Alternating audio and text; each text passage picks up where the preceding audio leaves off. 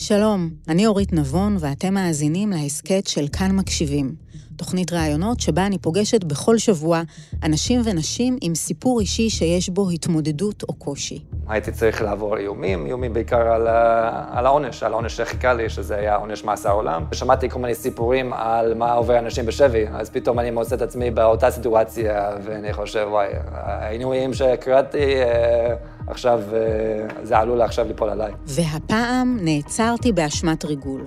שיחה עם אילן גרפל, אזרח ישראלי-אמריקאי, שיום אחד נעצר במצרים באשמת ריגול לטובת ישראל.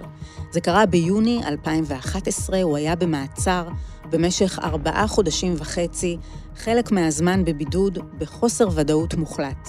בואו נקשיב לאילן. אנחנו מדברים על נושא קשוח. כן, יציאת מצרים. הגעתי למצרים במסגרת של סטאז' משפטי עבור האוניברסיטה שלי שמימנה לי את הנסיעה. הייתי אמור להגיע לשם ולעסוק במחקר משפטי וגם לראיין פליטים ממדינות ערב. אנחנו מדברים על שנת 2011. שזה אחרי האביב הערבי, שזה היה כבר אחרי החלפת שלטון. מתי התחיל הדבר עצמו, הפרשה? אז הייתי באכסניה, ישנתי, זה היה 6 בבוקר, מוקדם בבוקר. ואז פתאום אני מוצא חבורה של מצרים, נדחסים לי לחדר, מפשפשים לי בין החפצים. מה הם אומרים לך? מה נשמע אילן, כאילו, בערבית, זייק אילן, רוצים לשאול אותך 5 שאלות, רק להיות פתוח, מה המוצא שלך, מה האזרחות שלך. פחדת?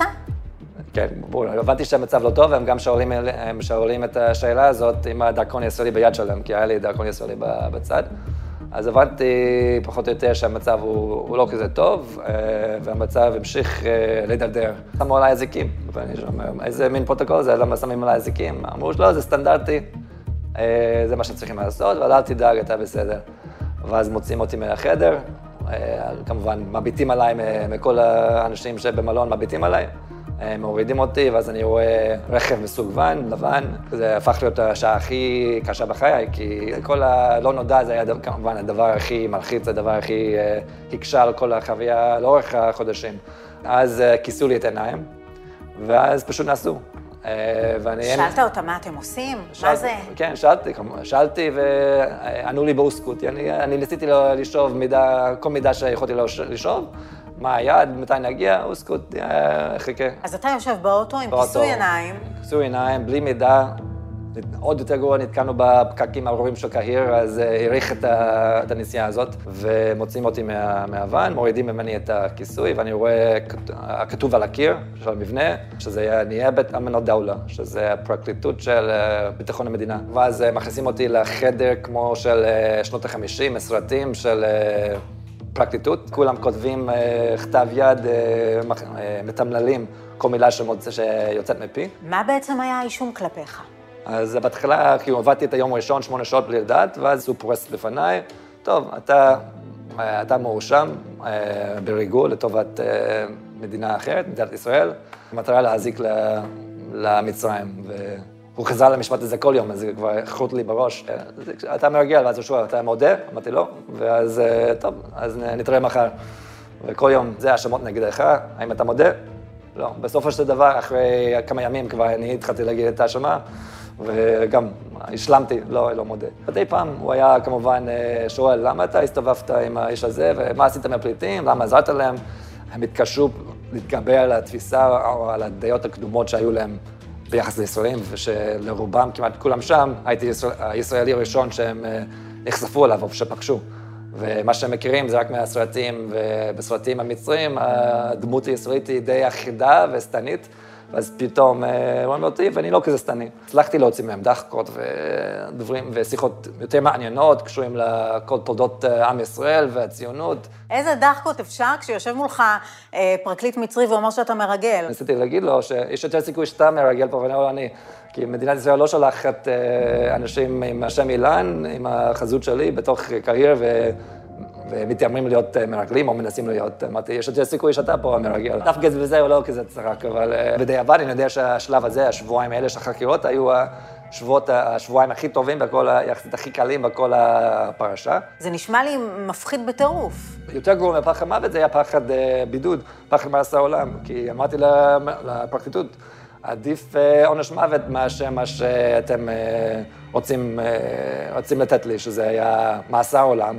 בבידוד, ללא מגע אנושי וללא אינטראקציה עם בני אנוש, כי כבר התחלתי לחוות את זה בזמן החקירות. היה אסור לדבר איתי כי חשבו שיש לי יכולות לפתות ולהוציא מידע גם מהמצרים הזוטרים. מה קרה משם?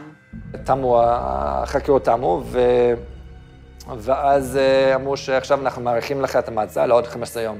אז הייתי עכשיו פתאום בחדר לבד, בלי מידע, ולא ידעתי מתי נראה מישהו בפעם הבאה. מה זה אומר להיות בן אדם בבידוד? זה פשוט לקום ולהתמודד עם הזמן מהדקה הראשונה של השכמה עד השינה. כי כמובן המחשבות נוטות לכיוון השלילי, לפחות אצלי, או נראה שכל אדם שנמצא במצב הזה הוא קשה לו להיות חיובי. היה לי רק המחשבות, ללכת להתעמלות כמה שיותר ולישון כמה שיותר. ידעת איזה יום היום, מה השעה? היה לי חלון צר שהביט על גג של מבנה, אז בזכות זה יכולתי לדעת לפי הצל מה השעה. אתה יכול לשתף אותי ברגעים שהרגשת שאתה לא מכיר את עצמך, שאתה לא אתה? היו מצבים שכן אולי בכיתי קצת יותר מול השומרים, ולא הרגשתי בנוח בזה. ומאז אני החלטתי להתאפק יותר. לא רציתי לעשות את זה עוד פעם, אז... טוב, לא תמיד זה בשליטתנו. לא בשליטה, אבל לקחתי על עצמי שזה לא לטובתי, והבנתי שדמעות לא עוזרות במצב הזה. היכולת לשנות כיוון בראש זה דבר שמאוד מועיל. זאת אומרת, זה דיבור כזה שלך, בינך לבין עצמך, להגיד... למצוא את איזושהי תקווה וליהנות ממנה. אתה הופתעת מעצמך שיש לך את החוסן לשרוד שם? לא הייתה לי ברירה, כי גם היו איומים מצד הזה. אמרו, אם אתה תחשוב לפגוע בעצמך, אז אנחנו לא נשמור לך כמו ששומעים לך. חשבת על זה? זה עבר לך בראש? חשבתי, בעיקר רציתי להגיע לבית חולים, זה היה כאילו המטרת העל שלי. במחצית המעצר, שאני משער שזה יהיה בסוף יולי, הפרקליט עכשיו אמר לי, עכשיו אנחנו מאריכים לך 45 ימים. ואני אמרתי, איך אני עכשיו אני לא יכול לשרוד 45 ימים באותם תנאים. באמת הייתי ניסר, היפלתי את עצמי על הרצפה בזמן הזה, וחשבתי מה אני אעשה עכשיו, אז התחלתי לפקס. כי פשוט רציתי להגיע לבית חולים ולא לחזור לתא, לא לחזור לחדר. ולאחרותי, כאילו, גרו אותי החוצה, כל אחד עם רגל ויד אחת, ארבע מצרים גוררים אותי, מכניסים אותי עוד פעם לבן הזה. לצערי, עוד פעם, הפקקים של המצרים דפקו אותי, כי אחרי 20 שעה, נראה שכבר עברו כ-20 דקות, ואני ממשיך להתפקס, ואז אני חשבתי על עצמי, זה לא הכי מציאותי, אני לא יודע בדיוק מה הולך, מה אני אמור לעשות, אבל... לא אמין. הבנתי שזה לא צלח, לא הלך לי, ועוד יותר גרוע, הם הכניסו אותי לחדר, עשו לי בדיקה רפואית שואתית, כי אני מכוסה עיניים, ומכסים לי רופא לבדוק אותי, לוודא שאני באמת בסדר. רגע, זה לא היה בבית חולים. לא, זה היה באותו מבנה מעצר. לא יודע, זה מזכיר לי תקופות אפלות של שנות ה-30. לא יודע, זה משהו מוזר בכל החוויה הזאת. מה? שהוא בודק, ואני לא יודע מי זה, והוא מכניס ועושה כל מיני עם הכלים שלו. אילן, בוא נדבר על הסיום של הדבר הזה. הכניס אותי למשרד, סוג של משרד פאר, עם שולחן ארוך והכל מפואר. ובלי שומרים פתאום, ורק עם שני אנשים.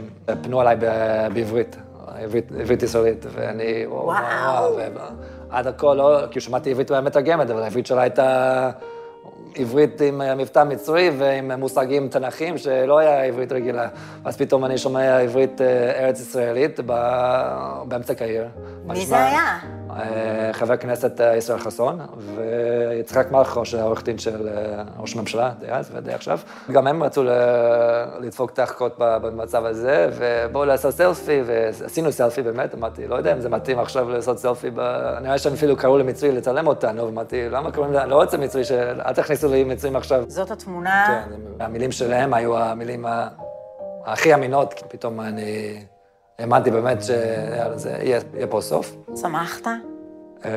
כן, אבל בכל זאת הייתי צריך לחזור לחדר, אז כי זה לא הצטיימה, אז אמרתי, מה, אני חוזר איתך עכשיו? אמרתי, לא, לא, עדיין צריכים לזכור כמה עניינים. תנאים מסוימים כן השתפרו רבות, באמצע הלילה השומר היה בא, מכסה לי את עיניים שוב, הוציא לי לאיזשהו חצר, ואומר, מה אתה רוצה לשתות? שי? הוציא לי, הביא לי תה, והוא עכשיו, מה אתה רוצה לדעת? מה אתה רוצה לדבר?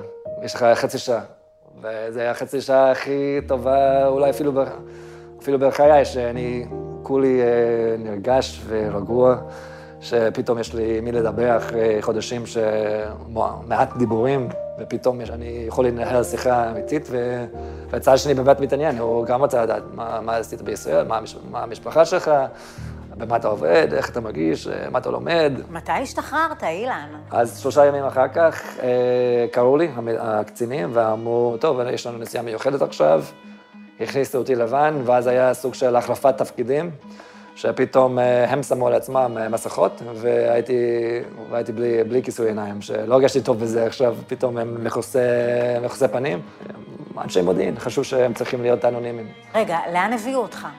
לשדה כלשהו. הקצינים הוציאו אותי, שלחו אותי לאזור של המטוס. ברגע זה לא הייתי הכי בטוח מה הולך, אבל אז אמרו, יש לנו דברים להסתיר. הנה העיתון מהיום, ידיעות אחרונות. על השעה של העיתון היה תמונה שהצטלמנו כמה ימים לפני כן, הסלפי. אחרי דבר כזה, איך חוזרים לחיים? נראה לי שלחודשים הראשונים הייתי קצת אולי עדיין ממום ואולי קצת בהלם, ואחרי זה הטיסו אותי חזרה לניו יורק, ואז אני מסתובב במנהטן. אולי פחות מ3 ימים אחר כך, אני מוצא את עצמי בין בניינים עצומים, בין המון רב של אנשים שסביבי. השמיים פתוחים, ובאמת הייתי אז קצת בשוק. מה החוויה הזאת השאירה בך? הודיה עמוקה, ואולי הערכה לערבות ההדדית שקיימת בעם ישראל, כי בזכות זה אני בעצם ניצלתי. וברמה האישית, זה נשארה בך הצלקת? אדרבה, להפך, אני חושב. ההודעה זה דבר משפר, מחזק ונותן לי יותר משמעות, וההודעה היא עוזרת לחיסון הנפשי. וגם יש לי יותר הבנה על כמה החיים הם הפכפכים, שיום אחד אני הייתי מסתובב ועובד, ויום למחרת הייתי בכלא, ושנה וחצי אחר כך פגשתי את בחירת ליבי. ראש הממשלה, נתניהו, הציע לי לא, או הפציע בפניי, לא, אתה תחזור לעולם הערבי, אם אתה רוצה, תחפש תרבות אחרת. אז בחנו בתרבות הלטינית, אמרתי, טוב, אני אלך ללמוד ספרדית. וואלה. והגענו לפנמה בסופו של דבר, ושם, יש קהילה שם נהדרת, אדירה. זהו, התחלנו לעבוד אצלם, בתור מורים. יש לנו בן, הצפנו צפונה לארצות הברית, לפלורידה, ובינתיים אנחנו שם, מחפשים את ההרפתקה הבאה. איך אתה מרגיש, אילן? אתה נדרש פה באמת לשיחה שהיא חשופה. אתה לא רגיל לזה. יותר קשה מהחקיות אולי. בתוכנית כאן מקשיבים ניתן לצפות ביוטיוב, בפייסבוק ובאינסטגרם של כאן, וגם בכאן בוקס. להתראות בפרק הבא.